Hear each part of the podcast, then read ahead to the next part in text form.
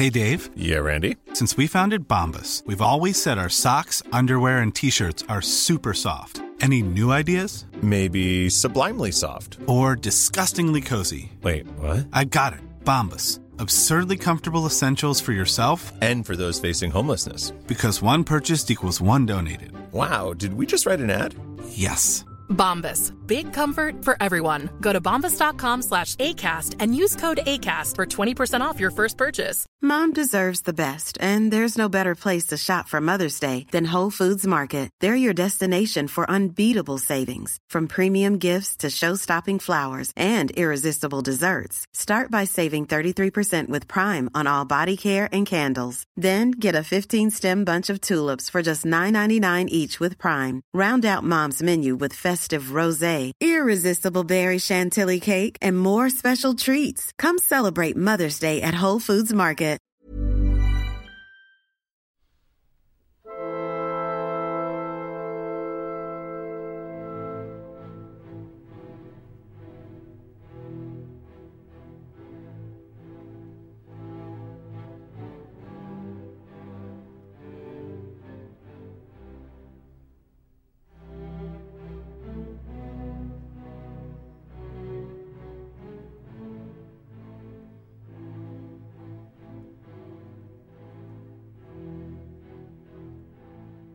Hi there, and welcome again to the Explaining History podcast.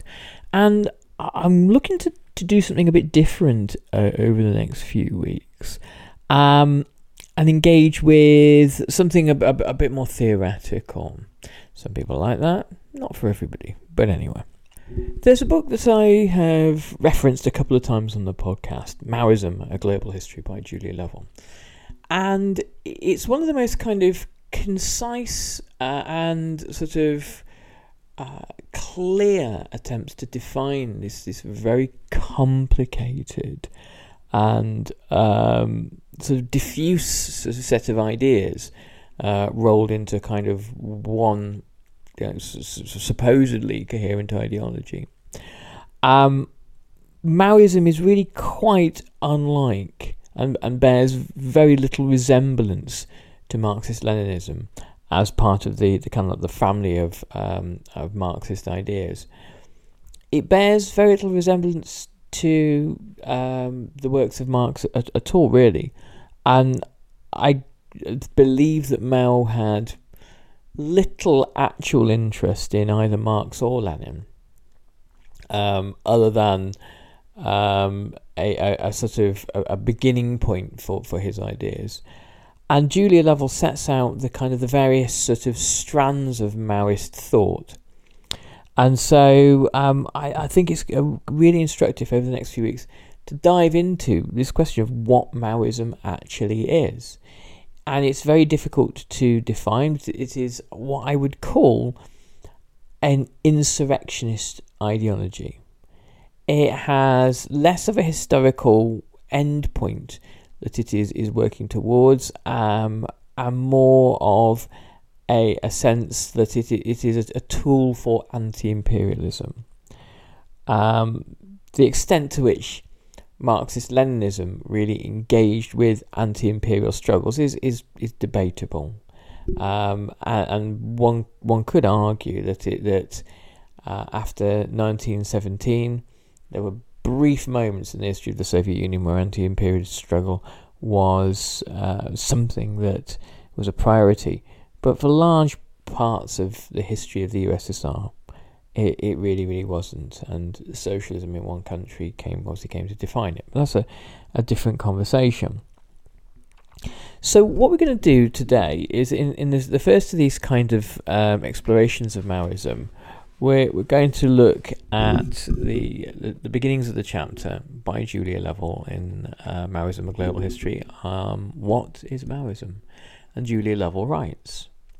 In the first week of January 19, um, 2016, in the first week of January 2016, a vast golden statue of Mao was unveiled in the middle of Henan country, uh, countryside in central China.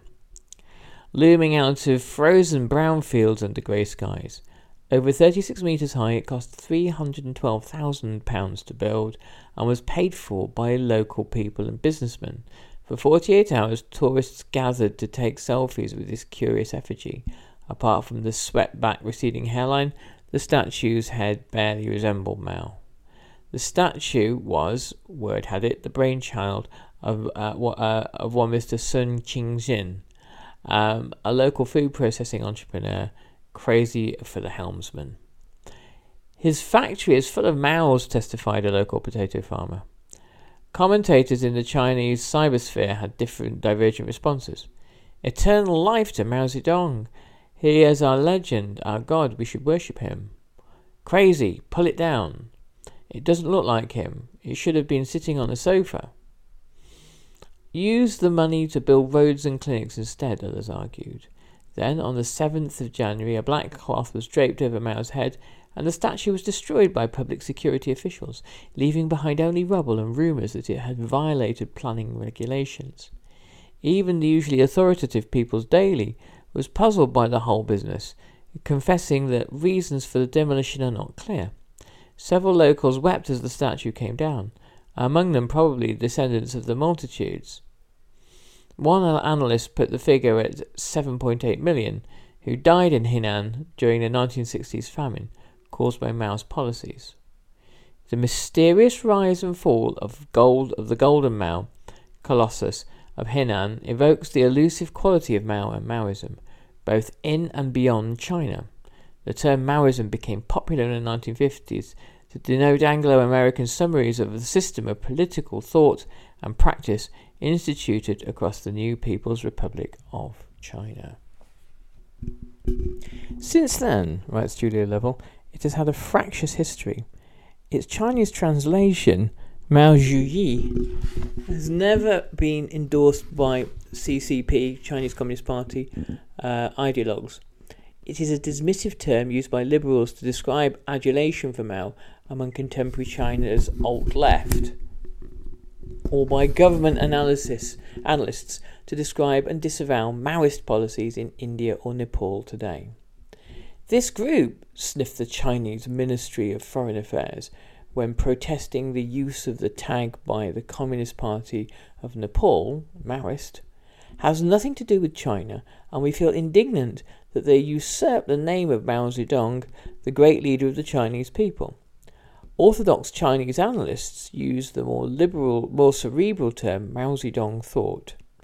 Yet, for all its imperfections, it will be used here because it has become the most commonly used term uh, for the successful um, Chinese Communist program um, from the 1930s to the present day. It has validity uh, only on under- uh, the understanding that the Maoist program, despite possessing a solid symbolic core in the shape of Mao himself, has taken various and often contradictory forms over the decades and continents, according to context. It comes into formal existence in the early 1940s, though built on antecedents from earlier in Mao's life and thought. This chapter and the subsequent podcasts from it sets out the core features of the program as Mao and his later disciples in China and beyond saw them, organizing them in the style of that ubiquitous badge of the high 1960s Maoism, of high 1960s Maoism, um, the Little Red Book, by a series of key quotations. It sorts between the derivative and the original uh, in Mao's ideas, where they overlap uh, with and differ from Mao's Soviet predecessors.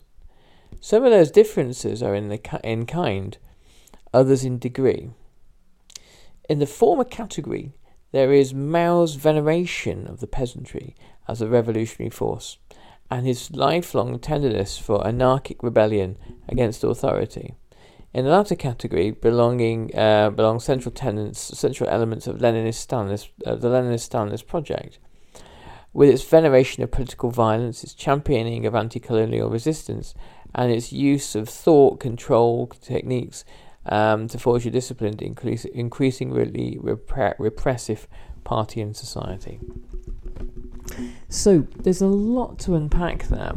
I think, firstly, um, the idea that I mean the that um, Maoism was simply a kind of a, a, hybrid of Marxist Leninism um, is, is is probably a, a little reductive, a little um, too simplified. It contains various other factors that are, are born of the kind of the context of Maoist experience, uh, or Mao's personal experience, and the experience of the Chinese Communist Party from the 1930s onwards. And the fact that the Chinese Communist Party, uh, in a way far more so than uh, the, the Bolsheviks experienced during the Russian Civil War, were believed and saw themselves as fighting an anti-colonial struggle. China had effectively been colonized by European powers and by Japan since the 1840s and continued to be colonized until the late 1940s. And it was only after a, uh, a victory of the um, Chinese communists that, you, that uh, colonial powers uh, finally left uh, China. And part of the, the kind of the popularity and part of the um, the magnetism of Mao and the communists was that they would deliver to China the um, final victory over China's subjugation and humiliation for a century. Um, and so it, there was always this anti colonial struggle at the heart of Mao's ideas, and Mao believed that exporting it around the world was the the role of um, of Maoism. He also believed that this is how uh, China would come to lead the communist world and eclipse the Soviet Union by making far more strenuous efforts in Africa and South America and Asia and other places where poor working people um, toiled on the land um, and you have to remember that by the by 1949, when Mao came to power, a majority of human beings were peasants. It's only been in the last 70 years that there has been this huge transitions, transformation away from uh, most people, most most people on planet Earth being uh, either smallholders or landless labourers. Um, so Mao saw immense potential in peasant labour and, and peasant revolution. Um, Mao also saw that the um, or believe that institutions that were uh, allowed to simply establish themselves and continue without endless kind of uh, upheaval and revolt would atrophy into uh, kind of something approximating capitalism in the end. And this, in a way, was part of the explanation for the later Cultural Revolution. I mean, the other part of the explanation is Mao's desire to continue to be relevant and Mao's desire for revenge. So, in order for us to understand the first point of um, Julia Lovell's summary of Marxist Leninist thought, um, the famous aphorism, power comes from the barrel of a gun. Um, we have to go back to the purge of the communists by the nationalists in Shanghai on the 12th of April 1927. At 4 am, a bugle call from the headquarters of the Nationalist Party on Route Ghisi in the far south of the French concession was answered by the siren from a gunboat moored on the city's east side. Members of Shanghai's most powerful triad, the Green Gang, disguised in blue factory workers' uniforms and white with white armbands, converged on communist strongholds scattered through the low-rise Chinese quarters of the city. Sunrise was still an hour and a half away when machine gun fire rattled through the darkness. Everyone who worked with uh, um, uh, every worker who resisted was shot down. Others were lashed together and marched away for execution. A general strike was called for the following day, but those who turned out for protest uh, demonstration were brought down by nationalist machine gun fire, rifle butts, and bayonets. The protesters had put women and children at the front of the march, assuming that nationalists wouldn't, um, nationalist troops would not open fire. More than 300 were killed that day, witnesses reckoned, and a far larger number wounded. some of whom were buried alive with the dead. Three weeks earlier, communist prospects in the city had looked very different. In the last ten days of March, Shanghai's warlord ruler had surrendered the metropolis to a coalition of armed pickets and organi- uh, organized by the young communist Chinese Communist Party. Strikers had first shut down the city and then, initially armed with only 100 rifles, 250 pistols, and 200, 200 hand grenades, plus propaganda leaflets, posters, and um, newspapers, had fought for shipyards, police stations, and railways. The talking, uh, the, the taking of the city was crucial to the up, um, to the uprising launched in 1926, the so-called Northern Expedition, China's second revolution in 15 years, against army strongmen who had carved the country into regional kingdoms. The 1911 revolution was brought to an end, uh, brought to an end some 2,000 years of dynastic rule. Within five years, the central authority had disintegrated um, with the rise of warlords and provincial commanders.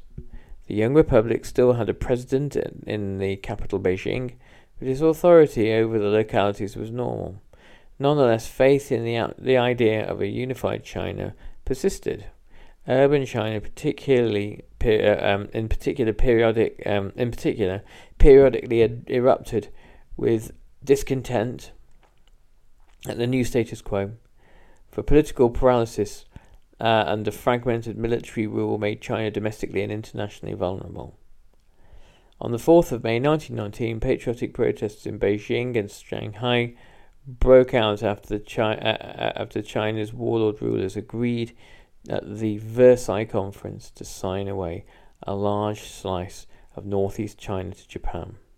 By 1923, Sun Yat sen, the, pub- the Republic's first briefly incumbent president um, in, um, uh, and a man obsessed with the idea of reunifying China, forged an alliance between his Nationalist Party and the Communists all funded, trained, and armed by the Soviet Union and its Communist International. Sun's death in 1925 notwithstanding, his successor as nationalist leader, Chiang Kai shek, launched the Northern Expedition, a military campaign to reunite the country uh, the following year. Soviet trained Chinese troops pushed up from the south, fighting, or bribing warlords into submission. The forces were, were, were united front of the conservative GMD and the more radical CCP.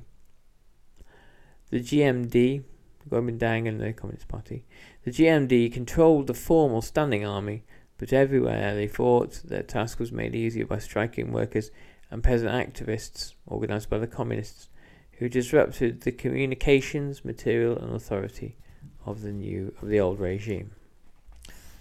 So, part of Mao's kind of political education is in the the sort of like the bloody ferment of the 1920s and 30s that saw competing factors warlords, the Kuomintang, the Communist Party, and the Japanese all try to kind of outmaneuver one another. Um, and the Victor, one of the um, powers that in this this battle that seems to be more likely to succeed is actually uh, the nationalists. And the communists learn about nationalist repression firsthand. They form an alliance uh, in 1926 and then are betrayed in 1927. This was an uneasy alliance.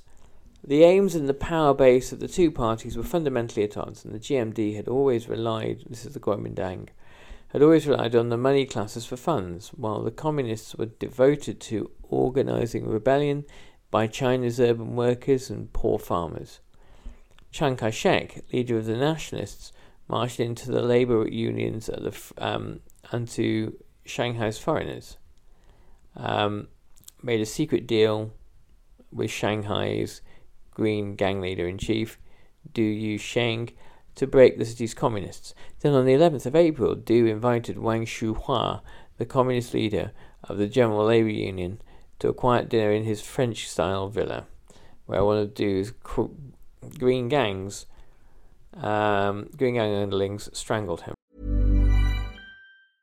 Jewelry isn't a gift you give just once. It's a way to remind your loved one of a beautiful moment every time they see it. Blue Nile can help you find the gift that says how you feel and says it beautifully with expert guidance and a wide assortment of jewelry of the highest quality at the best price. Go to BlueNile.com and experience the convenience of shopping Blue Nile, the original online jeweler since 1999. That's BlueNile.com to find the perfect jewelry gift for any occasion. BlueNile.com. Hey, I'm Ryan Reynolds. Recently, I asked Mint Mobile's legal team if big wireless companies are allowed to raise prices due to inflation. They said yes. And then when I asked if raising prices technically violates those onerous two year contracts, they said, What the f are you talking about, you insane Hollywood ass?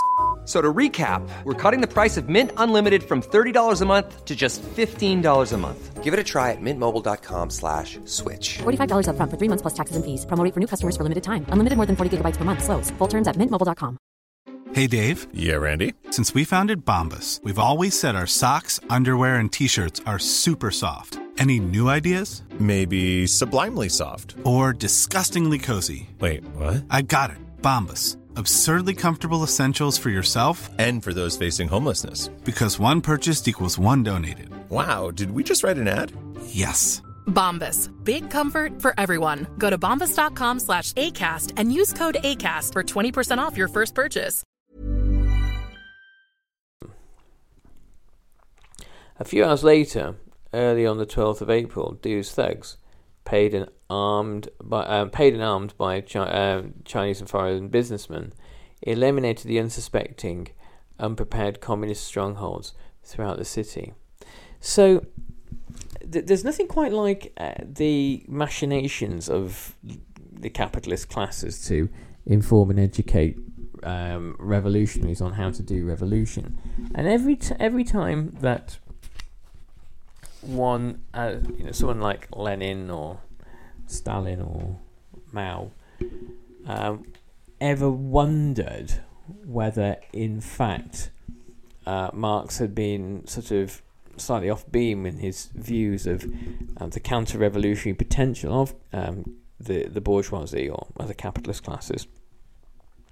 You only have to look to moments like 1927, where the uh, the, the nationalists, in cahoots with gangsters, paid by Chinese business, um, acts, you know, ruthlessly, violently, and brutally to eliminate the, the communists, the trade unions, and, and the, the left in general.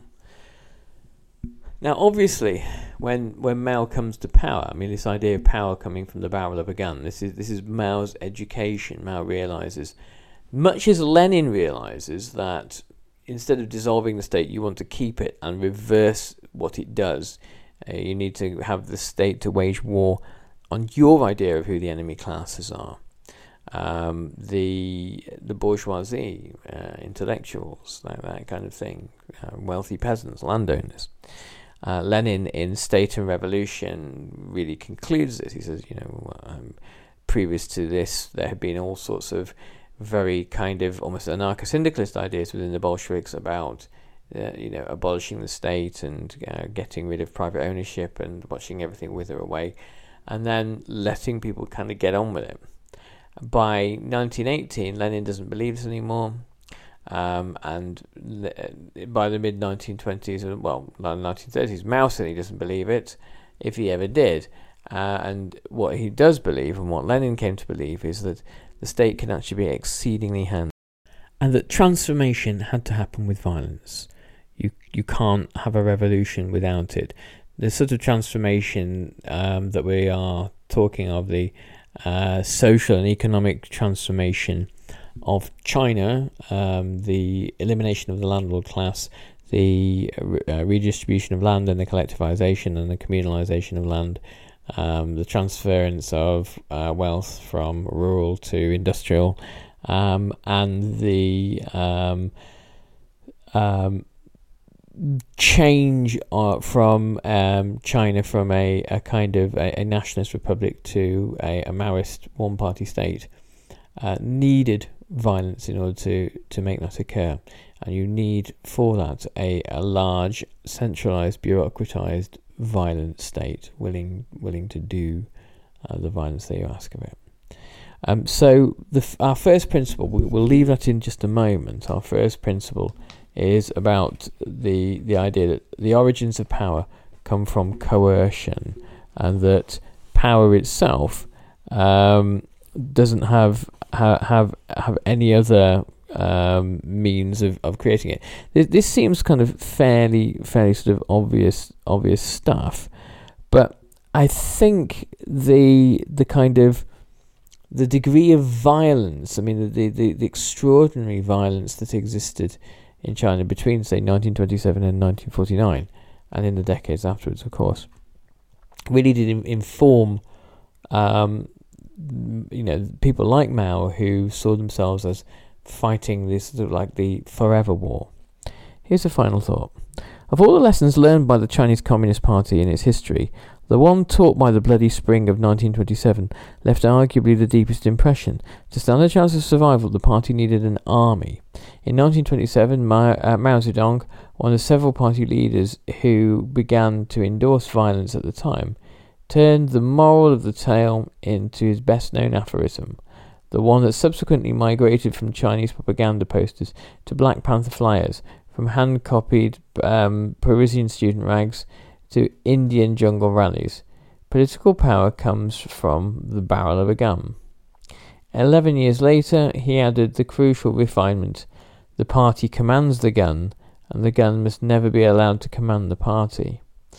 This affection for the part for the for political violence underpinned the cult that Mao would create over the next half century. In the context of the modern of modern political movements, respect for the power of the gun was not remotely exceptional. Indeed, fascism celebrated violence more rapidly than communism. But within the Chinese within Chinese communism, Mao's rhetorical intervention was decisive.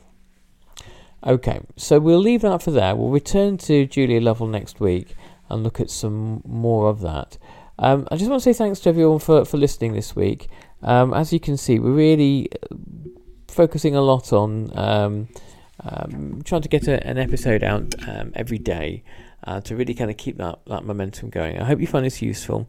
Would love your feedback, so please always feel free to message me. You can find me at uh, Nick Shepley on Twitter, um, or you can send me a message at nick underscore shepley at hotmail.com. Um, and if you have any questions or anything you need, or you just want to chat, I'm always there. It's a pleasure to uh, be able to do this for you guys. Thanks very much and join us on the next Explaining History podcast.